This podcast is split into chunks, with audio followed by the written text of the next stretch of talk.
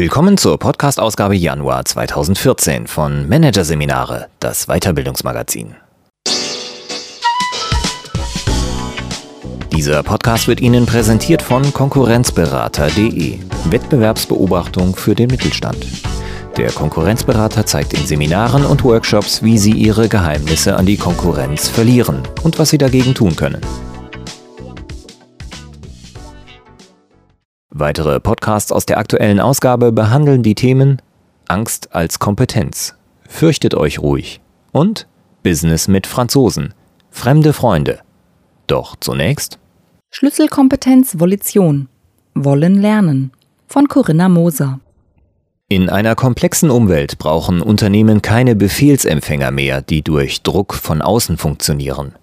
Gesucht sind Führungskräfte, die ihrem inneren Kompass folgen und unbeirrbar ihren Weg gehen. Diese Willenskraft lässt sich gezielt verbessern. Durch Training, Coaching und Selbstbeobachtung. Hier ein Kurzüberblick des Artikels. Wachsende Wunschliste. Warum Willenskraft wichtiger wird. Segen der Selbststeuerung. Wie Ablenkungen ausgeblendet werden. Weltmarktführer mit Willenskraft. Wie ein Forschungsprojekt die Schlüsselkompetenz entdeckt hat. Mosaikstücke des Mysteriums, was Volition im Einzelnen möglich macht. Training der Teilkompetenzen, was in Seminaren und Workshops gelehrt wird. Selbstbeobachtung mit dem Stimmungstagebuch, wie die Willenskraft im Alleingang verbessert werden kann. Und Kehrseite der Volition, warum ein zu viel an Willenskraft schaden kann. Eiswasser trinken, Fliegen schlucken, ohne Schlaf ausharren. Wer meint, ein Kölner Privatsender hätte diese Prüfungen in der Neuzeit ersonnen, der irrt. Bereits 1923 veröffentlichte der Jesuit Johannes Dintworski sein Buch Die Willensschule, das ganz auf die Kraft des eigenen Willens setzt. Er schreibt, wenn du willst, so kannst du alles. Du musst nur wollen können. Eine Art moderne Willensschule bietet Dr. Gudularitz Schulte. Die Beraterin leitet Impat, Institut für Motivations- und Persönlichkeitsentwicklung in Osnabrück und ist auf die Bereiche Selbstmanagement-Training sowie Karriere- und Laufbahnberatung spezialisiert. Zielerreichung ist ihr Bestsellerthema.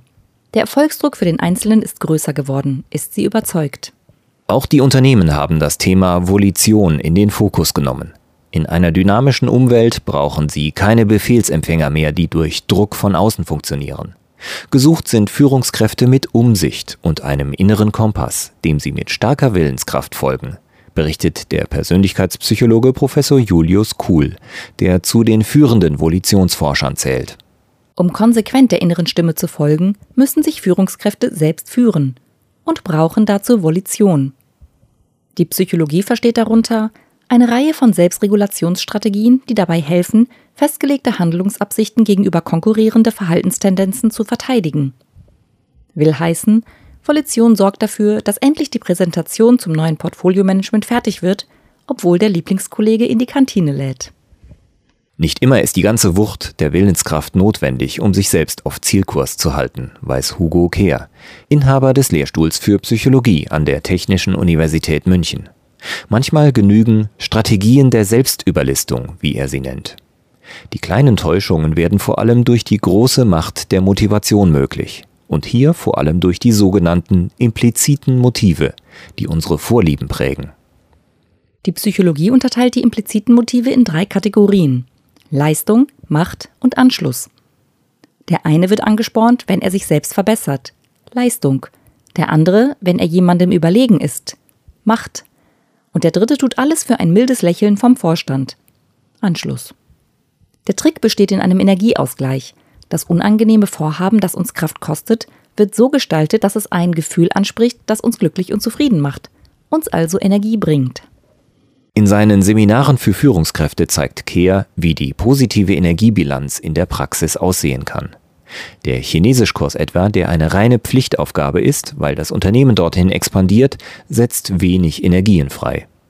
Besser wird es durch die eigene Gestaltung des Lernprozesses. Menschen, die sehr leistungsmotiviert sind, können auf regelmäßige Prüfungen setzen. Diejenigen, die Anschluss suchen, gründen eine Lerngruppe, rät der Psychologe. Willenskraft vermeiden, wo es möglich ist, das ist die eine Strategie zur Zielerreichung. Doch Realist Kehr weiß, dass sie nur bedingt aufgeht. Das Arbeitsleben ist kein Wunschkonzert und nicht alle Ziele können den eigenen Neigungen angepasst werden. Hier kommt die zweite Strategie ins Spiel. Volition einsetzen, wo sie nötig ist, und dabei auf das Maximum von Willenskraft zurückgreifen. Auf der Suche nach den Wurzeln der Willenskraft sind Wissenschaftler seit über 100 Jahren. 1910 schrieb Narziss Ach als einer der ersten über den Wirkungsgrad des Willens. Seitdem haben sich Kohorten von Psychologen um den Forschungsgegenstand gekümmert und zahlreiche Erklärungsmodelle geliefert.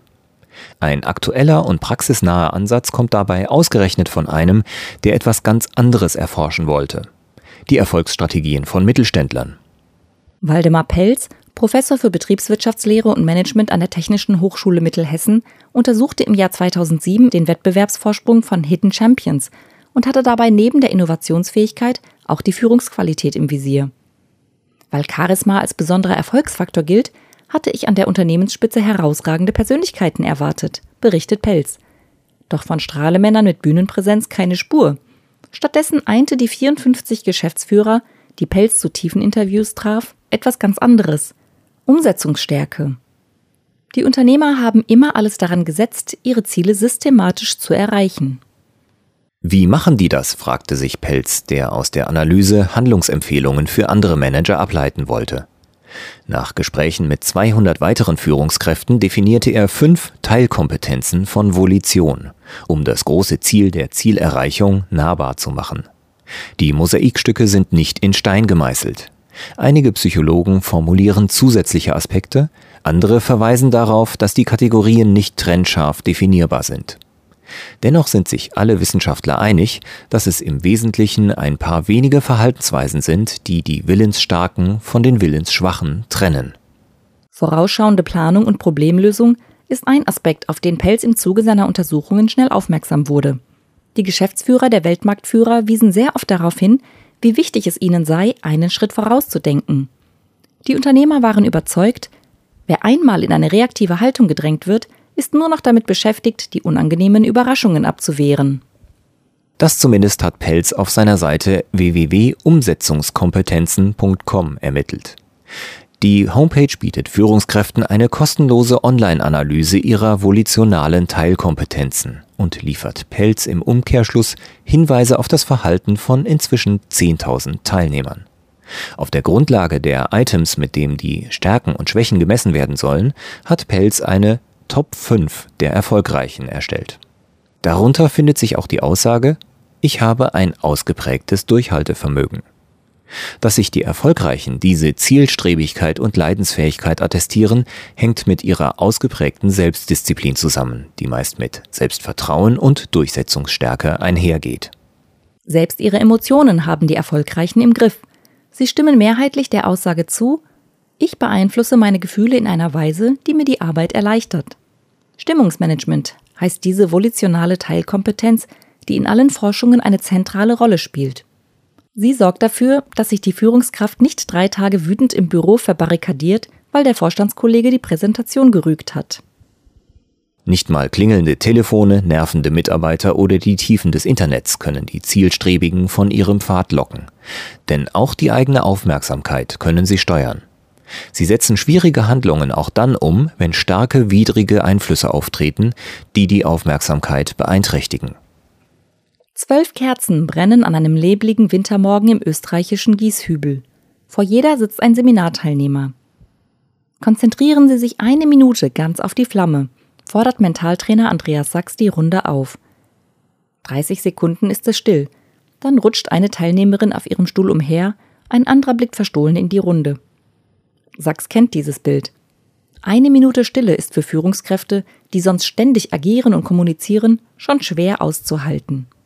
Dem Geschäftsführer von Zoom Sport und Management geht es darum, dass die Teilnehmer ihre Gedanken wahrnehmen.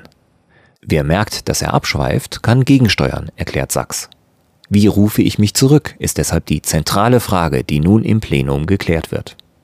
Der Mentaltrainer empfiehlt ein Signalwort wie ein klares inneres Stopp dass das Gedankenkarussell anhalten soll. Eine andere Erinnerungshilfe sei ein Zettel, auf dem der Appell Konzentrier dich notiert wird. So simpel diese Strategien klingen, die Konditionierung scheint zu funktionieren. Am späten Vormittag lassen sich die Teilnehmer selbst dann nicht mehr vom Kerzengeflacker ablenken, als Sachs das Radio aufdreht. Das Geheimnis der Konzentrationsschule ist laut Sachs schnell erklärt. Alles Übungssache, ist er überzeugt. So sinnvoll diese Trainings auch sind, auf dem Weg zur Willenskraft muss ein weiterer Schritt folgen. Ein wesentlicher Aspekt für die Verbesserung volitionaler Kompetenz ist individuelle Beratung, sagt Waldemar Pelz. Sicher auch mit Blick auf sein eigenes Beratungsangebot. Im Gespräch mit Führungskräften nimmt er gerne die Rolle des Advocatus Diaboli ein. Der prüft, ob die Ziele seiner Klienten sinnvoll und konsistent sind. Meine Hauptfragen lauten, willst du das wirklich? Warum willst du das? erklärt Pelz. Der Zieldefinition widmet Pelz in seiner Arbeit viel Zeit. Die Begründung? Alle Volition bringt nichts, wenn das Ziel nicht stimmt. In der Praxis heißt das, das Ziel muss zum einen durch eine Strategie erreichbar sein. Es bringt also nichts, sich blumig vorzunehmen, endlich als herausragende Führungspersönlichkeit aufzufallen. Hilfreich ist das Prinzip der smarten Ziele aus dem Projektmanagement, nachdem ein Ziel die folgenden Kriterien erfüllen muss. Spezifisch, messbar, akzeptiert, realistisch, terminierbar. Demnach würde es lohnen, bei der nächsten Vorstandssitzung um eine Viertelstunde zu bitten, bei der man sein aktuelles Projekt vorstellen kann. Eine gelungene Präsentation ist ein ziemlich smartes Ziel. Neben dieser objektiven Definition eines passenden Ziels geht es zum anderen um die subjektive Dimension. Passt mein Ziel zu meiner Persönlichkeit und meinen Werten? Was verspreche ich mir von eben diesem Ziel? Was verbinde ich damit? Willenskraft kostet Kraft, spitzt Pelz zu. Und die kann man langfristig nur aufbringen, wenn das Ziel authentisch ist. Neben dem Rat vom Berater ist Selbstbeobachtung ein wichtiger Schlüssel zur Verbesserung der eigenen volitionalen Kompetenz, weiß Psychologe Kehr. Er hat gute Erfahrungen mit Instrumenten wie einem Emotions- und Stimmungstagebuch gemacht. Schreiben Sie regelmäßig auf, was passiert ist, was Sie gemacht haben und in welcher Stimmung Sie waren, rät der Psychologe. Nach einiger Zeit lassen sich Rückschlüsse ziehen und daraus wiederum neue Handlungsstrategien ableiten. Wer vor 10 Uhr morgens regelmäßig in Stimmungstief hängt, sollte zu dieser Zeit etwa keine Mitarbeiterbesprechungen anberaumen. Hilfreich ist es auch, sich gezielt Unangenehmes vorzunehmen. Es muss ja kein Eiswasser wie beim Jesuitenpater sein. Manchmal reicht schon der Forecast, der endlich zum Bereichsleiter muss. Beobachten Sie sich selbst, wie Sie arbeiten, wie Ihre Strategie aussieht, wie Sie Ihr Arbeitsumfeld gestalten, empfiehlt der Psychologe. Besonders interessant sind die Stolpersteine. Wo habe ich abgebrochen? Warum? Was habe ich da gedacht oder gefühlt? Was habe ich stattdessen gemacht? Und wie habe ich es geschafft, mich zum Weitermachen zu motivieren? Selbstbeobachtung tut auch bei einem weiteren Punkt Not. Wie viele Projekte kann ich gleichzeitig vorantreiben? Wie viele Ziele verträgt meine Willenskraft? Eine allgemeingültige Antwort auf diese Frage gibt es nicht, verdeutlicht Motivationspsychologe Kuhl. Eine Person steht bei zwei unerledigten Dingen bereits unter Belastungsstress, eine andere jongliert mit zehn Projekten und ist dabei noch bester Dinge. Den Unterschied machen die Scheuklappen, die in puncto Volition hilfreich sind. Wer ein Ziel erfolgreich verfolgen will, muss alle anderen Ziele ausblenden, erklärt Kuhl. Wer die To-Do-Liste nicht vergessen kann, beginnt mit der sogenannten Parallelverarbeitung, der cool schlechte Noten gibt. Sie kann eine Kette des Misserfolgs in Gang setzen. Ein Ziel, das weder ambitioniert noch konzentriert verfolgt wird, wird nicht erreicht. Das wiederum hat Unsicherheit und das Gefühl von Bedrohung zur Folge. Eine neurologisch ungünstige Situation. Die integrativen Funktionen von Hirnstamm und Zwischenhirn werden gehemmt, erklärt Kuhl. Das hat etwa zur Folge, dass der Zugang zum episodischen Gedächtnis leidet, die Orientierungsfähigkeit abnimmt und die Fähigkeit zur Priorisierung schwindet. Um nicht in diesen Teufelskreis zu geraten, rät Kuhl, die Volition nur auf die Dinge zu verwenden, die mit großer Wahrscheinlichkeit erreicht werden. Unerledigtes erhöht die Handlungshemmung und schwächt die Umsetzungskompetenz, spitzt er zu. Sich selbst motivieren, steuern und überlisten. Das klingt verlockend. Und dennoch sollte man es mit der Volition nicht übertreiben, denn wie jedes wirksame Medikament hat sie Nebenwirkungen. Viel Volition bedeutet viel Selbstkontrolle, fasst Gudula Ritz-Schulte von Impart zusammen. Wer sich kontrolliert, macht sein Ziel zwar durch Selbststeuerung und Disziplin nahbar, doch allzu lange sollte dieser Zustand nicht dauern, weil die Willensstarken auch ihre eigenen Bedürfnisse ausblenden. Das birgt auf Dauer Gefahren für die eigene psychische und physische Gesundheit. Ein nachhaltiges Selbstmanagementsystem muss zwischen Selbstkontrolle und Selbstregulierung balancieren, erklärt Ritz Schulte. Die Beraterin sagt, im Modus der Selbstregulierung weitet sich der Blick weg von der absoluten Zielfokussierung hin zur ganzheitlichen Betrachtung der eigenen Situation und des eigenen Verhaltens. In diesem Modus können die Ziele etwa nachjustiert oder verändert werden, erklärt Ritz Schulte. Außerdem treten das Selbstgespür und die Fürsorge für die eigene Person wieder in den Vordergrund. Ressourcen können wieder aufgebaut werden. Wenn dieses ständige Pendeln zwischen den Modi Selbstkontrolle und Selbstregulierung nicht gelingt, gerät das ganze Selbstmanagementsystem aus der Balance. Menschen, die über viel Volition verfügen, erkranken häufiger an Burnout, weiß die Beraterin. In diesem Fall nützt die ganze Willensstärke nichts. Denn was nützt der Gipfel, wenn oben der Absturz wartet?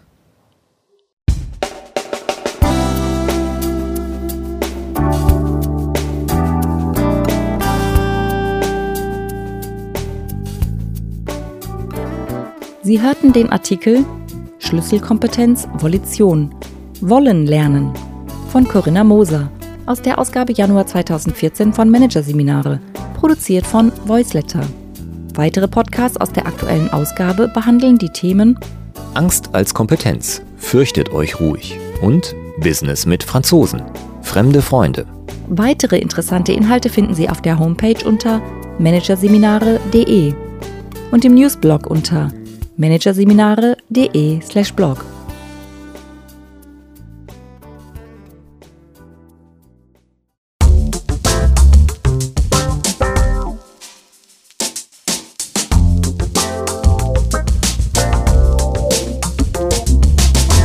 Das war der Podcast von Managerseminare, das Weiterbildungsmagazin. Ausgabe Januar 2014. Dieser Podcast wird Ihnen präsentiert von www.konkurrenzberater.de. Wettbewerbsbeobachtung für den Mittelstand. Übrigens, auch mittelständische Unternehmen stehen unter ständiger Überwachung durch fremde Geheimdienste und sind Ziel systematischer Attacken ihrer Wettbewerber. Informationen dazu, wie sie sich schützen können, finden Sie unter www.konkurrenzberater.de.